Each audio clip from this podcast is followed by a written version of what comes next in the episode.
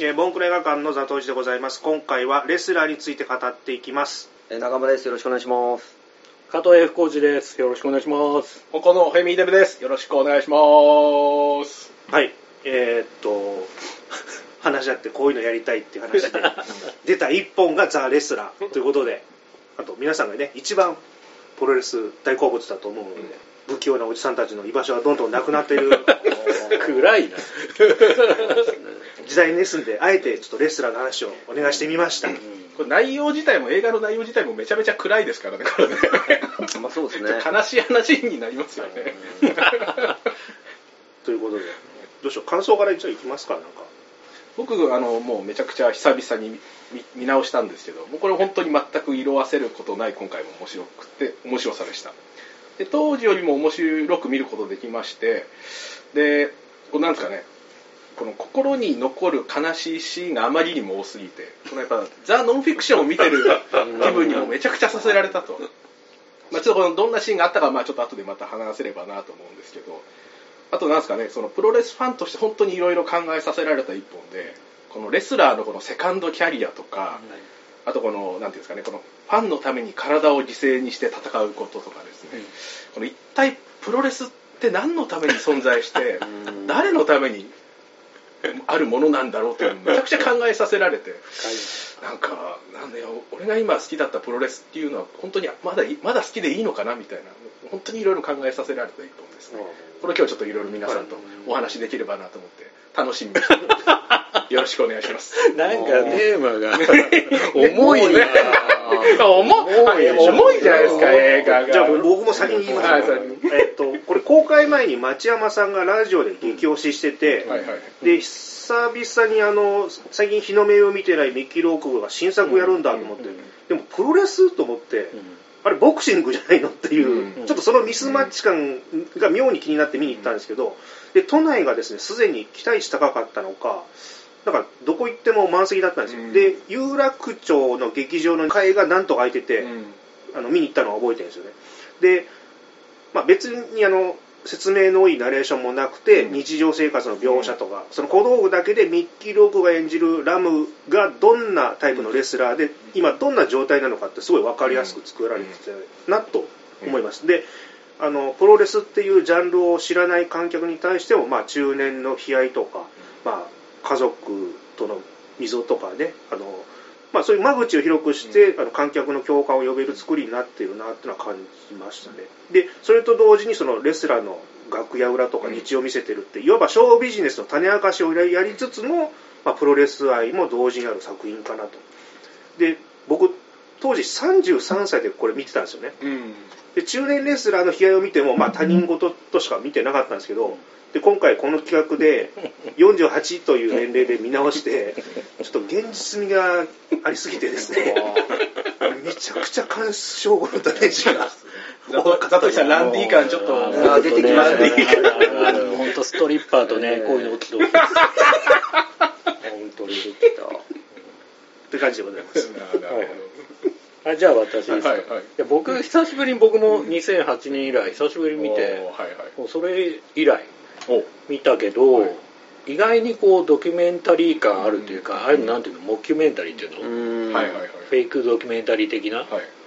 感じに撮ってんだなっていうのがまず久しぶりに見て、うん。その時よりもなんかあリアリティあるなってすげえ思ったのと、ただ、まあ、プロレス的なものは散々、まあ、暴露的なものも出始めていった頃なんで、まあ、その衝撃は当時も言うほどなかったかなとは思います。あと、ただ、そうね、あとミッキー・ローク、久しぶりにあのタイミングで見て、やっぱね、この彼の俳優としてのキャリアと、うん。その映画の中の,、うんあの役柄と重なってすごく良かったかなっていうふうに思います。ざっくりはその感じですか？ね。僕もそうですね。やっぱミッキーローク、どっちかというとやっぱミッキーロークとこうの人生と重ね合わせて、なんかこの当時は語られてたと思うんですよね。でやっぱりこの前、まあ、ちょっと昨日見返してたんですけど、やっぱちょっとね、もうやっぱガツンときまして、あいあのゴリラマン。ゴリラ僕漫画大好きな漫画僕の大好きな漫画のゴリラマンがあるんですけど、ゴリラマンの中であの鈴木宏光が出てくる回があるんですよ、あの通りの中でちょっとゴリラーマンが水木有沙に似た芸能人をこう追いかけてみんなこう街中追いかけていったらはい。結局水木有沙に会えなくて、えー色紙をもらおうとしたんだけど会えなくてゴリラーマンがなぜか鈴木宏光の色紙をもらって帰ってくるっていう オチの回があるんですけどその中で鈴木宏光の色紙に、はい。あのー書いてた言葉がはい「酒は楽しいはい。芸は苦しいはい人生は悲しい」あって書いてたんですけどまさにあのレスラー広光が漫画の中のまあもうあの表してましたねまあこれです。一杯やりたい一杯やりたい。あこれアロノフスキーじゃなくてゴリラマン読んでるから。読んでうん。もうあのこれに感銘を受けて作ったら 考えられないので。いやそうかもしれないですね。と思いました。はい。と思いました。あとやっぱ80年代の,、いいあのそのタイトルのこの色使いとかも、はい。あれ全部80年代なんですよね、うん。であのちょっとあのうん。緑のね、うん。あのケバケバしい緑の、うん主人公もちょっとその 80s をタグが一番こう輝いてた時期、うんだからその音楽も全部その、うん。ハードロック全盛時代なんですよね、うんハードロックヘビーメタル。ここがそのなんですかね。だオルタナとのこの90年代はオルタナブームでこう、うん。ガラリとこう、音楽が変わるんですよね、うんそそれもねちゃんとね表してて要するにこの昔にすがってる男という感じなんですかね、うん。やっぱりね。やっぱねミッキーロークを追いかけてたリカコそうですねリカコが大好き。大好きなんかそれをね思い出す僕。リカコを思い出しました僕。ユーリ・アルバチャコフ戦のねそうそうそうそう。その時、あんなセクシーな子はいないみたいな。そういう懐かしさもすごい感じるっていうか。あれもでもやっぱ今見るとやっぱそのプロレスラーとして見れるじゃないですかあのミッキーの。あの前座試合ってやっぱそうそう。ですね。ジョバーとしてはい。なんかいろいろ考えますよそういうそのうん。重層的に。うん。でリカコがあのね ストリッパーそうそう。本当そう重ね合わせて。重ね合わせて本当古着買いに行くのかなってリカコ。マリサ・ドメイではなく、うん。リカコだったんリカコで。リカコだってまた離婚してねいろいろありましたからね。い ろんな、この読み取るところが多すぎて、いや本当脱線が多すぎるいろんなことを考えさせるんですよね、やっぱね。年下のイケメン俳優とその結婚してもうもうなんか人生完璧だと思われたのに浮気されて。なんかもいや本当ですね。人生わかんないもんですもんだな本当にね。映画の話大丈夫ですか？はい あの僕はあんまプロレス詳しくないですけど、あの作品の中でやってたその試合前の打ち合わせとか、あと出血用のカミソリの仕込み、うあれね。あと筋肉増強剤とか、まあ脱色とか日焼けサロン、あと小道具に使う日用品の買い出しとかって、ああいうのって あのこの映画見る前からまあまあやってるわなみたいなのってあったんですか？これだからまたちょっとねその日本プロレスとあアメフトの違いっていうのもあるんですけど加藤さんがこの辺をちょっと、いやあのレク歴史をねレ歴史をちょっと紐解いてくれる。そうですね。あのカミソリの下りは一応ミスター高橋本っていう後でまた触れますけど、はい。2001年かな、はいで発売講談社から発売された「流血の魔術最強の演技」って本の中で一応触れてますね、はい。ただそれも微妙なのはミスター高橋はそんな言うほど権力持ってなかったんじゃねえかっていう。まずちょっとあのミスター高橋の説明。もしかしたら当たり前のように、当たり前のようにミスター高橋 T 本って言いそうになっちゃったけど、うん T 本でも使わないから、丁寧にまあミスター高橋って言ったらダメにして、あの新日本プロレスでね、あのレフリーをされてた方なんですけど、その方が、そうですね、その方がまあ暴露本を2001年に出したと。はい。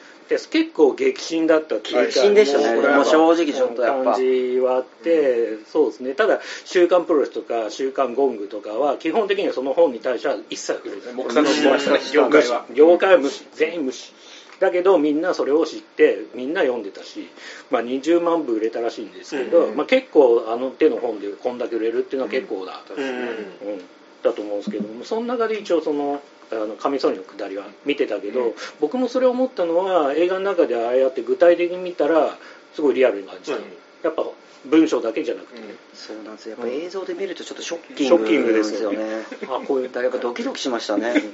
で逆に言うと僕も今あの乱闘とかで場外乱闘とかは入ってセコンドがわーって人集まってる人いるとそろそろ切ってるかな見たりしちゃいますけどまあそういうことはあるかなとあとあれそのステロイドはい。的なやつもちょっとあの正しい年代は分かんないけど一応 WWF E の時かな F の時かなの時は裁判がステロイドの裁判があってその社長がその選手に強引にさせてたんじゃないかとか、うん。その販売してたんじゃないかとか、まあ、そういうのもあったりしていろいろ問題になってた時期があるけどね。うん。で日焼けはね、うん。やっぱその長州先生に代表される、うん。やっぱ最後。ねやっぱ日焼けした方がやっぱ強く見えるという、そのだ結構そのこれもう本当にプロレスから入って総合行った選手とかでもやっぱ試合前に日日焼けしてうんうん。挑むみたいな、あの人たちもいますから、でもこれやっぱサラリーマンでもやっぱ色黒の方がやっぱできる感がある営業マンとかそう営業マンもやっぱ色黒営業マンなんか健康的なね。ちょっと押しが強そうな。押しが強そうな。で肌毛白いうんそうだ肌毛白いそうなんですよ。やっぱ色黒はいいですね。だからね。あとアメリカのプロレスでドキュメントで。えっと、ビヨンド・ザ・マットと、あともう一つは、ちょっと暴露系ではないけど、レスリング・ウィズ・シャドウっていうのもある。そうですね、はい、そこら辺りからちょっとお客さんがざわつき出したりとかもしてたんですか？ただ、今以上にネットがここまで進化してなかったのと、多分 DVD とか発売されたらもうちょっと後なんじゃないかな。海外で公開されてから。日本は本当にもうこのピーター・ボンと呼ばれてるこの流血の魔術ではい。みんなあのまあうすうすはもちろんその分かってたんですけどここまで具体的に言及したっていうのはこの流血魔術がうん。多分はまあ初めてというかうん。大々的に知り渡ったのはそれだったんですよね。うん。で「ビヨンド・ザ・マット」が99年か。そう。98年にレスリングレスリング・ウィズ・シャドウというのが、うんまあ、これドキュメンタリーなんですけまあそうど、まあ、ちょっとなんつうかなプロレスの勝敗をそうですね。変えちゃうみたいな。その決めのシーンが確か映ってそうですそうですそうですそうです。みたいな話で、ビヨンド・ザ・マットはもうちょっと舞台裏を描いてる映画なんですよね。でも明らかに今回の「ザ・レスラー」は「ビヨンド・ザ・マット」の影響下にあるあるでしょうね。作品ですね。ジェイク・レバーロバーツがモデルの一人だう間違いないですよね。そうですよね。その全盛期のレスラーで、まあやってちょっと落ちてでかつちょっとドサ回りをしているレスラーというのはジェイク・ロバーツですよねこの「ビヨンド・ザ・マット」の中のですね、なんかも高野健二が。まあ練習嫌いでね、有名なね、多分。ケン・タカノっていうツイッター名で高野健二今ロサンゼルスにいるんですけど、うん。でなんか犬が可愛いっていうツイートをしてて僕いいねしたら、うん高野健二から逆になんか僕のツイートいいね4つちょっと高野健二いい優しいなと思って 4つぐらいいいねをしてもらいましたよ。今日ちょっと脱線多くなったら、であの話戻します。劇中内のそのプロレス描写とか見てもあまあこれはあるよねぐらいな感じで受け止めてたぐらいの距離感なんです。いよやでもほぼほぼ見ててなんか試合の流れとか組み立てとか、まあまあそうですね。なんか納得は僕はして見てました。試合は全然あのー普通に面白かったですけどね、うんうん。面白かったっていうかその変な描写はないと思いますけど。まあ、リアリティありますリアリティありますよね、楽屋内でのこの打ち合わせみたいなのも、うん。あそこはもう全然分かんない部分だから、うん。こういうことが行われてもまあおかしくはないだろうなみたいな感じかな、ただあの結構その例えばこのピーター・ボンってさっき言ってた話だと、結構そのピーターが、あの例えば控え室を行き来して、うん。あの選手同士の要望をこう、連勝バトンみたいな感じで、こっちはこう言ってるこっちはこう言ってるみたいに伝えるみたいなのが確か書かれてる、うそういうものと今回そのこのレスラーで書かれてるように大部屋で、えーその試合の展開をそれぞれがこう話し合うみたいなのが、えーは全然その、あのレスラーで見た時あもしかしたらこういうのはアメアメリカンプロレスではやってるのかなとか、日本とまたね、文化が違うんですよ。ね。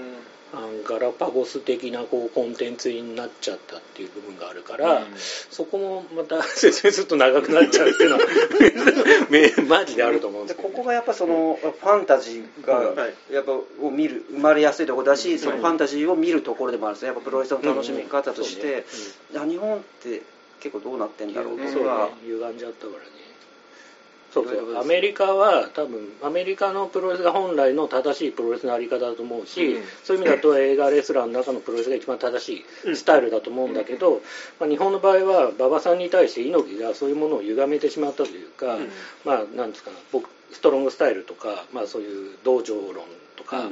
そのいろいろキングオブスポーツみたいな形でそういうなんですかアピールをしたというか、そういうことがあったからちょっと文化として変わってしまった部分がきっとあるし、そういう猪木が憧れて入ってきた選手もまたそうやって育ってきちゃったから、はい。ちょっと微妙に違うんじゃないかなって可能性は高いかな。レスラーで描かれてる部分と、うん。もちろん親和性はあるけど、はい。またちょっと日本は日本でうん。違う文化にはなってる、うん。その、うん感じはありますよね。そうですねでも取り方としては結構ブラックさんと似てんすよね、ああそうですね。レスラーはやっぱ。ナタリー・ポートマンが背中越しにこはい。うカメラを追っていくみたいなのとかはやっぱその同じなんですよ、そのうんランディ・ラムの背中をずっと追っていくっていう。そこら辺はちょっといいんですよね、うん。これ調べて出てきたの、これもともとプロレスラーとうん。バレリーナの恋物語にする予定へだったーで、まあ、レスリングを芸術と呼ぶにしても、まあ、最低の芸術だって考える人もいればうん。バレエを最高の芸術だと考える人もいると、う。んただ監督にとって驚いたのは両方の世界のパフォーマーがどれほど似ているかということだったっていう、うん。まあ、確かに 2, 人2つともあの自分の体を表現してうん。いくっていう仕事なんで、もうレスレスラーってだけにしてで分けたブラックさんそうブラックさんがじゃあ存在してるセットで見ないといけないじゃないですか。確かに。ついにあじゃあやばいね。いや今回任せたと思って。そのブラックさんの方はお任せしたと思って。里井さんと微笑みさんにと思って。レスラーの姉妹作品だと考えてるらしい、ああそうなんだ。それは見ないといけないですね。それいい話。でも最初ミッキーローグじゃなかったって話もありまあそうですねすね。うん会社からなんかミッキーロークだとお金出さないみたいなこと言われたとかいう話、あそうでしたっけ？りましたよね。あれニコラス・ケイジあでしたよね。確か、うん。あの企画のスタートは、うん。会社はニコラス・ケイジにしたいへー。でもニコラス・ケイジでも意外になんか面白そうな感じはあるある。ありますよね。やっぱちょっと。ニコラス・ケイジのやっぱロン毛がもう面白いですあ いやいやいやのコンウェアの。ニコラス・ケイジのロン毛は本当に面白い。やっぱもうロン毛ニコラスがプロレスしてるの絶対映えますね。まあ確かにね。コーンエア長州好きだしね。当時コンエア好きなんですね好き本宣伝しましたよ横浜アリーナただ80年代アイコンというとどうしても、まあ、ミッキーロークの方が近い。そうですね。あーいやそうですね本当でもミッキー・ログですの方がまあ正解ではあるかもミッキーローグってやっぱその前って結構落ちてた。ん。ですだって80年代もブイブイ言ってたのに、うんハーレー・ダビッドソンあのうん。マルボロ版あたりから、そうですね。親ってっていいうう感じだったんだ。でもそのボクシングやってやっぱりあれですか？あ。ちょっと落ちていった感じなんでしたっけ？それもちょっとありますなんかなんかいろいろ顔もいろいろこう整形してうまくいかなくてみたいなのとかもあったりしてうん。なんかどんどんオファーがなくなっていったみたいなえ感じ。だから本当にこれで復活作になりましたからね。えそうですよね。そうだからちょっと虚実分かんなくなりかけてるっていう、いや本当ですよね。本人ねそうですね役と。レスラーやって、うん。でエクスペンダブルズうん。出てでマーベルにも出てますよね。アイアンマンにも出てますもんね。うん出てるねもち復活しましたよね完全に。エクスペンダブルスも出してよってシュワちゃんに言った後に結局通貨なんかではギャラが合わなくて出ねえっつってね。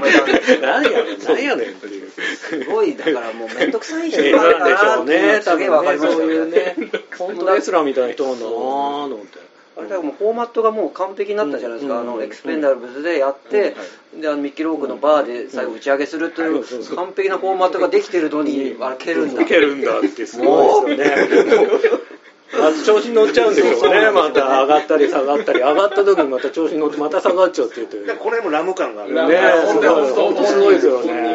うまくいってんのにままたやらかすややらかすっていうねこういうダメ人間って言い方あれだけどやっぱそういうねやっぱあるんでしょうねでもそこにすごく魅力をわかる感じるんで男すよねはねうんわかそういうねうんあの娘ね月中で娘とうん疎遠になってた娘に対してね、自分はちょっと心臓に病を抱えてるから、うんでラムがちょっと仲良くなろうと、でだんだんね娘も心を開いてくる、うん。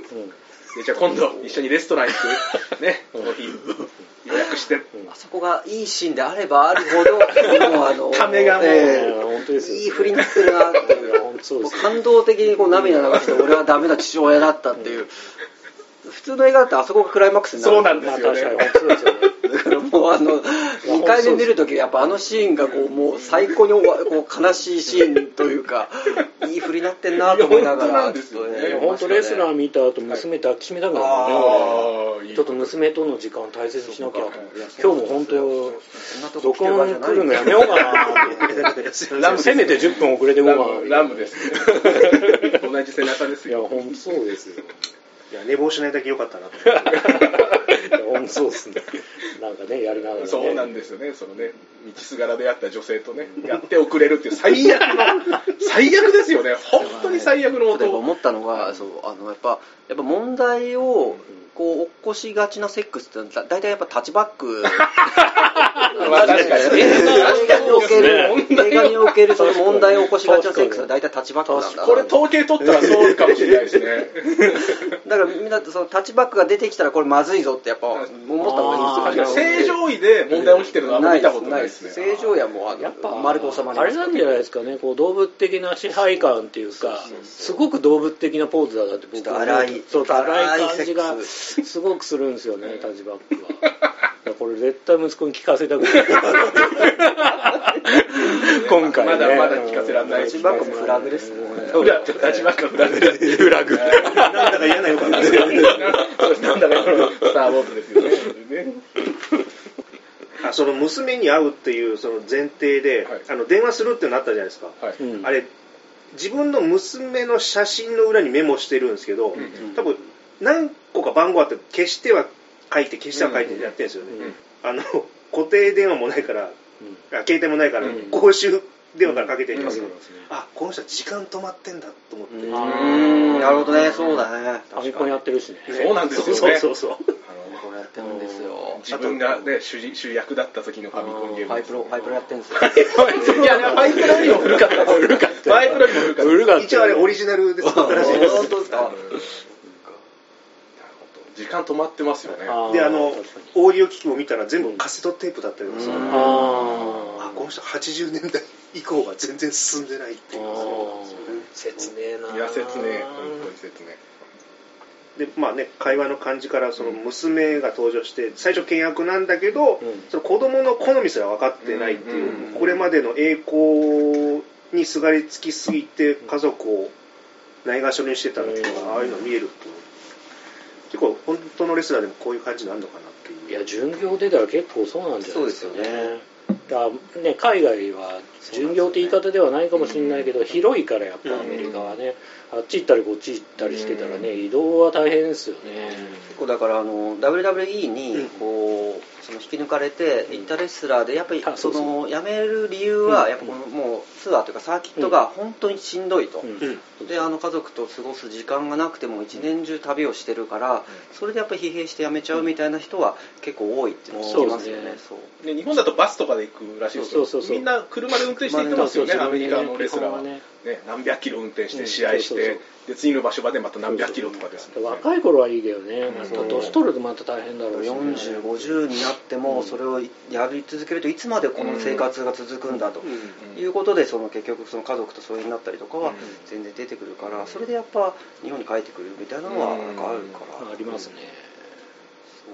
やっぱリングではねああやって観客からは期待をされるわけじゃないですか、そう。なん。ですよねでそうなるとやっぱねステロイドとかやっぱそういうちょっと薬物だからにねみん。ながその痛み止めでやっぱりその薬をやるっていう。そうですね、はいそれでやっぱその分体がボロボロになっているといううん。この悪循環ですよね。特にアメリカンプロレスだったらやっぱこう、うん。筋肉増強剤はやっぱりね、うん。使わざるを得ないというか、うん。でその見た目的には絶対必要になってくる。うん。ウォリアーズですよ。そうですね、ウォリアーズ。ね、ウォリアーズの自伝も切ないですからね、アニマルも。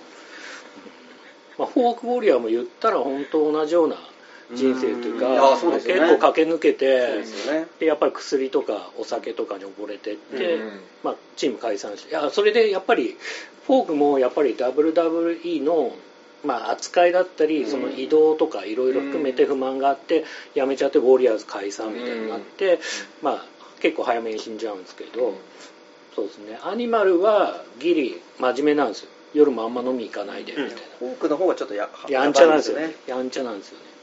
アニマルはキリスト教かなんかになんか崇拝というかまあそっちにしてクリスチャンなんですか？クリスチャンになってなんつうかな心を穏やかにさせていくっていう。健介は？健健介は健介は当然北斗にね北斗に溺れていくっていうね。上京されてケンセロドのね三者三様あのロードウォリアーズに入って。うんウォリアーズの話でありそのダイナマイトキッドの話でもあったあそうそうそうそうそうです本当そうですねそうですねそうそう僕ね自伝はその意味そのアニマルも読んだって話もしたけどベイダーとかも読んだりしてるとやっぱ基本はやっぱ映画レスラーみたいなもんなんですよね、うんやっぱ全盛期はやっぱすごくて、うんベイダーもあのあビッグバンベイダーどうしようここの説明も大変なんですけどレオレオン・ホワイトまあ、新日本プロレスなんだノアほんで WCW、WWE はい。すべてのあの U インターもユニター出てますね基本的にはどこどこの団体行ってもチャンピオンになって、うん。まあ、トップクラスになって WWE でもやっぱり移動がしんどくてとかいろいろありながら辞めちゃうんですけど TPG の話はしなくていいですか ビッグバン日本日本の。たけしプロレスから、まあ、さん大好きなねたけしから、でもたけしが連れてきたんですか？長い号デザインテリー伊藤がね企画したと言われている。長い号デザインですよね。そうそうあれめちゃくちゃかっこいいんですよ。ねあれのねあれのい持っていくのも大変だった。ん ですよで新日本からもらったりとかして海外行く時にね。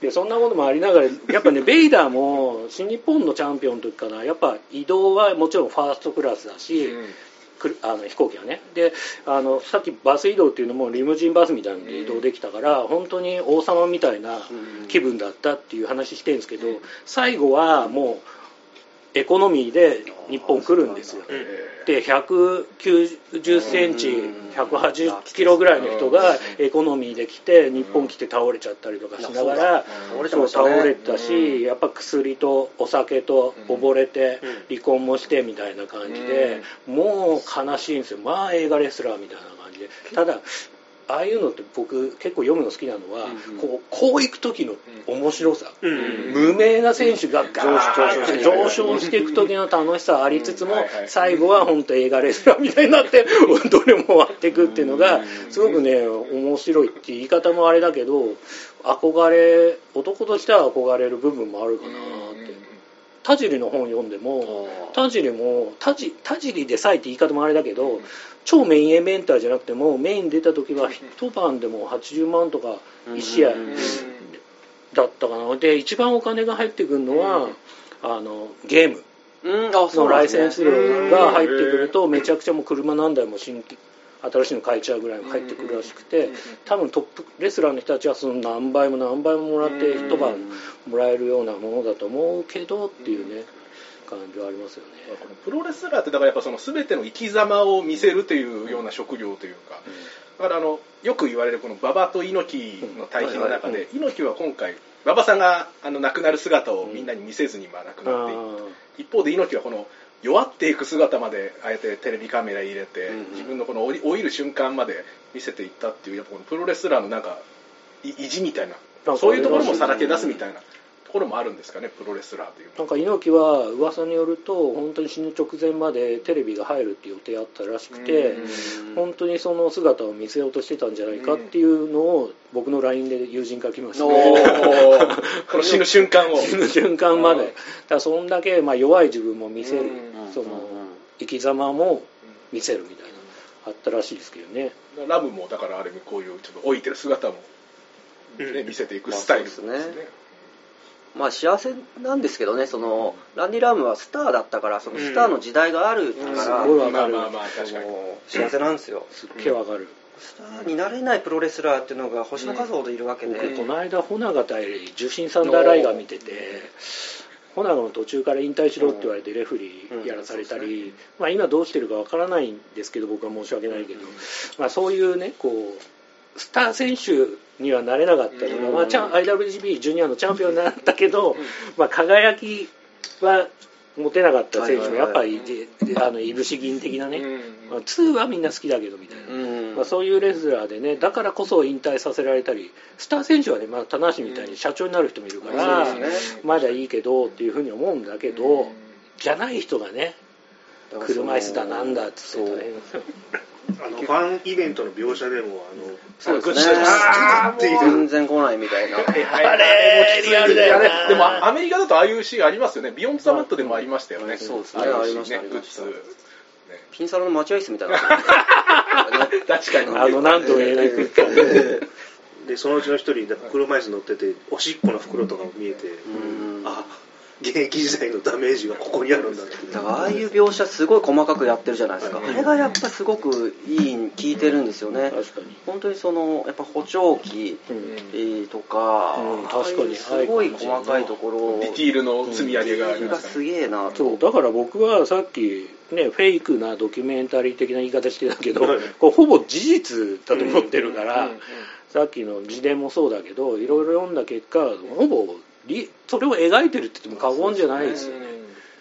で人気商売やってるからあっからさまにその結果が見えるじゃないですか、うん。そうあ人が来てないっていうと、うん。まあねそ職業差別じゃないけどそうなんですかねやっぱり超スターだった人が、まあ、一般的なその僕らのおじいちゃんたちがやってるような仕事と同じような仕事をしてる時のこのギャップ。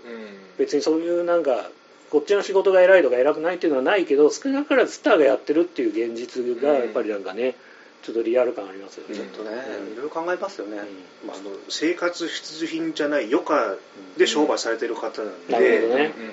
やっぱ人気が左右されるからその、ね、将来が見えないって読めないとリスクがあるからこそ輝かしさもあるし、輝いてる時代も短いだろうしね、うん一人でもファンがいれば本当はすごい幸せな人生ですけどね。そうですね。本当はねだって僕ゼロですからね。そんなこといや当たないでしょり前だけど。家族いやもう家族がいるじゃない。さいや子供だっているじゃない。カズが俺のファンじゃないんだよ。ファンでしょそれは。俺の才能全然褒めてくんない。んだよそんなことない何でも褒めてくんないよ。ちゃんとコミュニケーション取って息子ますよね。息子もさ、まあ、パパとしては頑張ったんじゃないとかなんだよ。厳しいなやばい急に送り出したいやもう誰も並んでくんないですよ俺の列。俺の列。俺の本並べてんのに自然少なくともここにいる3人は並びますよね。自伝買ってよ。VHS 買いますよ。VHS なんですね。いや本当にねそういう意味だとね一人でもねファンですっていう人生ってすごいなとは思いますけどはい。あマリサ・トメイの話知ってなかった。おーおーいいですね。いや素晴らしいキャスティングでしたね。本当ですね。あれ前長尾さんが言ったんだっけ？そのストリッパーが出てくる映画。いや僕は誰かが言ってたの聞いたんですよやっぱ。うん。そう。あのどういうことですか？気のいいストリッパーが出てくる映画は もう全部いい映画だそれも。誰だ？コンバット REC さんがツイッターかなんか言ってたのが なんかわかんないです。けどた確かなんかそういうのを書いててもうその通りだなと思って。気のいいストリッパー。確かに確かに。まあまあ優しいですけどね。そうね。でマリサト自体ももう年齢があね結構いってるから。若者にちょっとバカにされるんですよね くてもきついと思でいながらももうね僕らいい年だからスパイダーマンのおばさんがあーメインおっぱい見れたと思ってラッキーと思いながら。こんな映画だったっけと思って。ラッキー。ラッキー。おっぱい見れるわけそっちの回じゃなかったですそっちの回じゃない。おかず映画の回ではない。も うちょっと痛々しかったな。でもあれも本当プロレスラーと一緒である程度年いくと需要がなくなっていくっていう。うだからあれもプロレスラーと一緒なんですよ。だからレスラはいはいはいーなるほどね。惹かれ合うそうなんだからこそ惹かれ合う似た者同士っていう。確かに体を見せることでお客さんからお金をもらうっていう商売でもあるから。でなぜかねあの娘さんのその服買うっていうのがついていってあげるう。ん。あそこもやっぱちょっと葛藤がありましたよねその、やっぱその天外デート天外デートをやっていいのかどうなのかっていう あれもあれでやっぱドラマじゃないですか。あまあ確かに確かに。本来はね NG ですもうんもね。NG やっぱ絶対外に連れ NG です出すのは。えでもああいうのグッとくるんですよ。夜会った人がなんかそういう経験ある天外デート。あの天外デート。とにかく天下に誘おう誘おう天外広ホステスさんとなんかね あの昼飯とか行った時の、はいそのギャップがおっていう。の が明明るいところで初めて。じじい本当ですよクソじじい。の会話ミスター天外ミスター天外 そのギャップがね。今回もでもなんかねニット帽がなんかかぶってたっけ？そう。そうですね。なんかねこうギャップがありましたよねやっぱね。あの時本名を言うんですよね、うん。そうそうもうああいう。のあ俺にだけ教えてもらったってやる 顔。今声でわかんねえけどその言ってる時の顔がもう最高にキモかった。やべえ客ってなゾッとしましたね本当ですね。ね、で一杯飲みに行こうよってあ誘言ってでね、いん。ラねラムは一線を越えたいっまあ、イサトメイは、ね、いやいやダメだよっていう、あの二人のやりとりとかもまたいいですよ、うん。リアルここでねやっぱそのこのランディのもう本当にダメな部分がこう爆発してたじゃないですか。金をこう叩きつけてね。裸になって踊れよじゃあ。最低だ。みたいなで、お前の商売なんだろみたいな。うんうんああいうこと言っちゃうんですよね。ね。うん。あれで多分離婚とかしてんすよ多分。毎回。そう嫌だなと思って。わその気持ちもわかるし、うんわかる。でもやっぱりやっちゃダメですなことではありりますよね、あれはね。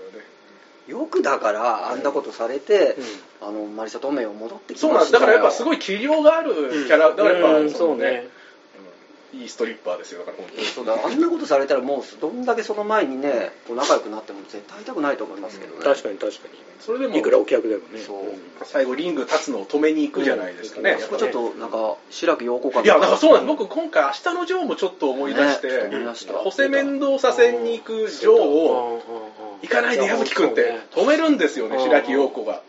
だからあの好きすげえなと明日のジョー読んでる読んでる。ノリラーマンと明日のジョー。いや本当に日本の漫画で読んでる可能性全然ありますよ。でも、アロノフスキーあれですよね、あの、あそうか。結構、あれ、何でしたコンサートしコンサトシの作好きなんだ。品を結構。コンサートし読んで千葉哲也読みます？まあまあ確かに、イコールにはならないですけど。梶原一騎まで行けますよ。繋がってなくないですか？コンサートしかでも梶原一騎とプロレスはかなり近い距離に。あるそっちから入ってってるそっちから入ってる。か。なりいろいろねその話も長くなっちゃう。四角いジャングル入りからのはいそうそう。列伝読んでからの列伝からの明日のジョーを遡ったのかもしれないですねそう考えると僕らと一緒ですね。あそうそう。いや列伝からハマったいや僕も列伝読んでプロレスって真剣勝負なんだと思って。通典から行った騙された。梶原さん店にハマってねそうそうそうそこからやっぱ明日のジョーに行きましたから。いや本当そうですね。バロンフキーそうなんだ。でもそうかもしれないですね。性高いですね。高いですね。あれ本当白木陽子ムーブでしたからね。ヨーコムーブ。で立つんですよね。あのやっぱ完成にね、うん。やっぱ後押しされて、やっぱ俺はリングに立つと。いや、そうなんですよ。同じあのジョーと同じ目してましたもんねランディ・ラあムが。確かに確かに。ちょっとしちょっともうなんなんなんどういう目なんですかね、あれなんかねなんだろう。ちょっとそのちょっとなん虚無と その何かが混じったちょっと感情がなんか読み取れないちょっと怖い怖さもあるし。ちょっといっちゃってるというか。ああいう目なんですよね。あれやっぱ千葉さんすげえなと思ってあのマンモス西とはい。のりちゃん、のりちゃんのね。でのりちゃんはもともとジョーがずっと好きだ、うん。でもジョーがボクシングに打ち込むからっていうことで最後西と結婚するじゃないですか、うん。でそののりちゃんと西の結婚式にジョーが来て、でジョー挨拶しろっつって、ん。ジョーが2人の前でスピーチをするんですよね、その時ののりちゃんの表情もなんなんていうんですかねこの元も昔好きだった男がスピーチしてる時のそののりちゃんの表情ちょっとですね多分似たようなこの目をしてましたよ。虚無虚無というか、その時のその西の感情を考もうえるとそうそうなん切なくてしょうですよがないですよね。ね今ね結婚してるのは西だけど。っていう。ちょっ西はそれを全部飲み込んで結婚してるのかなとか思っちゃいますよね。いや多分それも込み込みですよねその想像もさせますよね。というのとそのなんかやっぱえこれ明日のジョーの話になるみ込むなんで全員あそっかタオルが。タオルがいやでもこれは別にランディ・ラムの話でもなるんですけど、はいちょっとあそこってその要はその西もジョーもランディ・ラムも、はい。要はそのボクシングに打ち込みたいとかそ、のプロレスに打ち込みたい人だったわけですよ、はい。はい。でもその途中でやっぱその生活という敵が出てくるわけですよ、はい。なるほどうん。この生活の敵にこれが勝ったのか負けたのかよく分かんないですけど、その生活に組み込まれていって、うん。西は乗り換脱まあそうですね。スポーツをやこれがこれめるんですよねが本当に脱落なのか、むしろそこからやっと呪いから抜けれたのかもしれない深い話だな。話じゃないですか。だからこうランディ・ラムは、うん。要は取りつかれてしまったからうん。そっちの方に突き進んでるから、なるほどね。これが救いなのか。それが幸せな可能性もあるしね。そうなんですよ。今回だから一瞬惣菜屋で働き出すっていうのはそういうことですよ、一回生活側に行こうとするじゃないですか。やっぱ俺このままじゃ一回人間になろうとする、そうなんですよ人間になりたいですよ。ね 人間になりたい常人じゃなくて。常人じゃなくてうん。降りようとするじゃなはいいですか、はいはいはいはいなるほどね、うん。だから要はせ生活との戦いの映画でもあるんですよ、うん。そこで折り合いをつけてうん。はいはいはい。惣菜屋としてそのこのまま生きていく、うん。それだって別におかしなわけじゃないから彼は負けてないわけだから。結構惣菜屋でもせいなんかうまくや回してたじゃないですか。あのなんかショーマンとして接客ね上手でしたよね。できるじゃんこの人さんま御殿みたいになってますね。ランディーゴランディーゴいじられてたもんね客がね。やってましたけお客さんどがね。それでいいじゃんと思いましたけど。に確かに。あれはあれもできましたよね。これがやっぱりその悲しいからのその過去の栄光がやっぱりこれ邪魔をするのか何なのかうん。掌握されるのかなるほどね。そっかそっか。このままどっちが幸せなんだって話もありますよそうね思いますね。輝かしいけど体壊しちゃうのがいいのか、うんその地味なね生活しながらも小さな幸せを、そうだって惣菜屋であそこでそのまま辞めて就職してたら、あのマリサ・トメイと結婚して,、うん。してるんじゃないああですか。そうですね可能性はありますよね十分にしあのタッチバック事件もなかったからあの、ね、娘さんともやり直せてたはずじゃないですか、確かに。全部じゃない方。そうそうなんですよ、じゃない方じゃない方を選んで上でしかあの観客からの歓声はうん。浴びれないのかという怖い映画でもあるじゃないですか、でも僕はそういうのにやっぱり憧れる、あやっぱなんか幸せを 僕はさっき幸せを金持ってるくせに言う。んですよじゃあじゃあじゃあじゃあそれはだから俺はいろんなものを諦めて生きてきたうんうん慣れなかった側の人間だと思ってるからうんなってる側の人間の悩みもあることはわかるけど仮にうーん収入が少なかったとしてもやりたいことやってる人間に対するリスペクトとなんだろうあの羨ましいって気持ちといろんな気持ちがある俺は。うん、だからこそああいう映画レスラーそういう軽い言い方でいいかわかんないけど 長濱さんの前にそういう軽い言い方でいいかわかんないけど映画レスラーとか映画のそのあ映画じゃないレスラーの自伝を読んだりっていうのはそういう部分もある俺はこの人生は歩めなかったっていう。しゃべしゃべしゃべろうかどうかちょっと迷うんですけど。え ー語っていきましょうよ。ここまでいったらお願いします。裸になりましょうよ。俺らだって。ストリップしましょうよ。あのそうね。裸になれよ。金払うぞあれなんです。そその僕僕なんか脚本書いてて、うん。あのまあ一緒に書いてるいろんな知り合いとかもいっぱいいるわけですけど、まあ、僕よりも全然すごいできる人とかもうん。いるわけですよでその人は例えば僕は別にほほぼバイトみたいな感じであの普段の仕事をやりながらあの脚本書いてるから結構あの時間の融通を常につけれる。要はもう生活をちょっと半分捨ててると言ってもいいんですけど、そうだよね。でその友まあ知り合いとか友人はまあまっとうな会社に勤めてまっとうな会社に勤めてるけど、えー脚本書く技術もあるし才能もある、うんえーでこの人は多分それを捨てたらまあそれ食っていけるかどうかわかんないですけど多分面白いのいっぱい作るだろうなとおう。うん。なるほど。思うわけですよ。なるほど。である日あの、まあ、仕事の依頼が来ましたと、うんうんでその人に依頼が行ったと、うんうん。でも、えーそれをやるには、うんえー結構時間取られる。なるほだから会社とか休みを入れないといけない、ど。なるじゃあどうしようかってその人迷ったわけです、はいはい断るんですね。うん。仕事の方いやいやちょっと仕事があるから休めないからうん。ちょっとこれできないと、だからちょっと今回は僕ちょっとこれできないですって言われた仕事が僕に来たわけですよ、えー。これやっぱちょっと思いましたよねなんか、えー。これなんか映画ライライター。いやそうなんです。ライター。ライターです。よなんかその複雑な気持ちプラス、うん。なんかそのまっとうに生きてきた罰が当たったんだよお前がみたいなことも思ったわけですよ。ああなるほど罰が当たったって言い方はちょっとあれですけど、要するにそれを手にできてなかできなかったわけですよね。そう。そうそのチャン脚本としての要はだからずっとままっとうに生きてきたから、うん。そういう仕事をまあえ得られないんじゃないの？みたいな。なるほどなるほどなるほど。いやわかる。なるほど。いやそうなんですとというなんかこう怒りみたいなのがいやわかる。い やあのーいやいやいや、俺、な深い話ね。いやそう俺、いや俺逆に言いたいのは、中尾さんに。俺は逆に言うと、これ酒何杯飲んでる じゃあ俺は逆に逃げてきた人生だから。そうなんですか。逃げてきた人生だからそうなってるっていう。うそういう意味だと映画レスラーは戦い続けてる男の映画でもあると思う。だからそれが逆に逆にってみんな言うけど、俺から見たら、ある意味、本当に自分がやりたいことと戦ってる男でもあるっていう感じはする。だからわかんない。まあそれが、わかんないですけど。まあね、幸せかどうかは別のね、別の話で。別の話だけどね。うん本人が、でもそれしちょっとそれ逃げてない僕はひがみかもしれないですけど。俺なんて逃げてる人間いやいやいや、だからそれあっちが当たる側の人間ですから。ちゃんとその才能があるのに、そ れそれを生かさない、そのそうそういうね生活があるから生かさない。もったいない部分もありますよねだったらそれは俺が全部もらいますみたいな感じになっちゃういや、絶対そうでしょ。だって、ふそん、ね。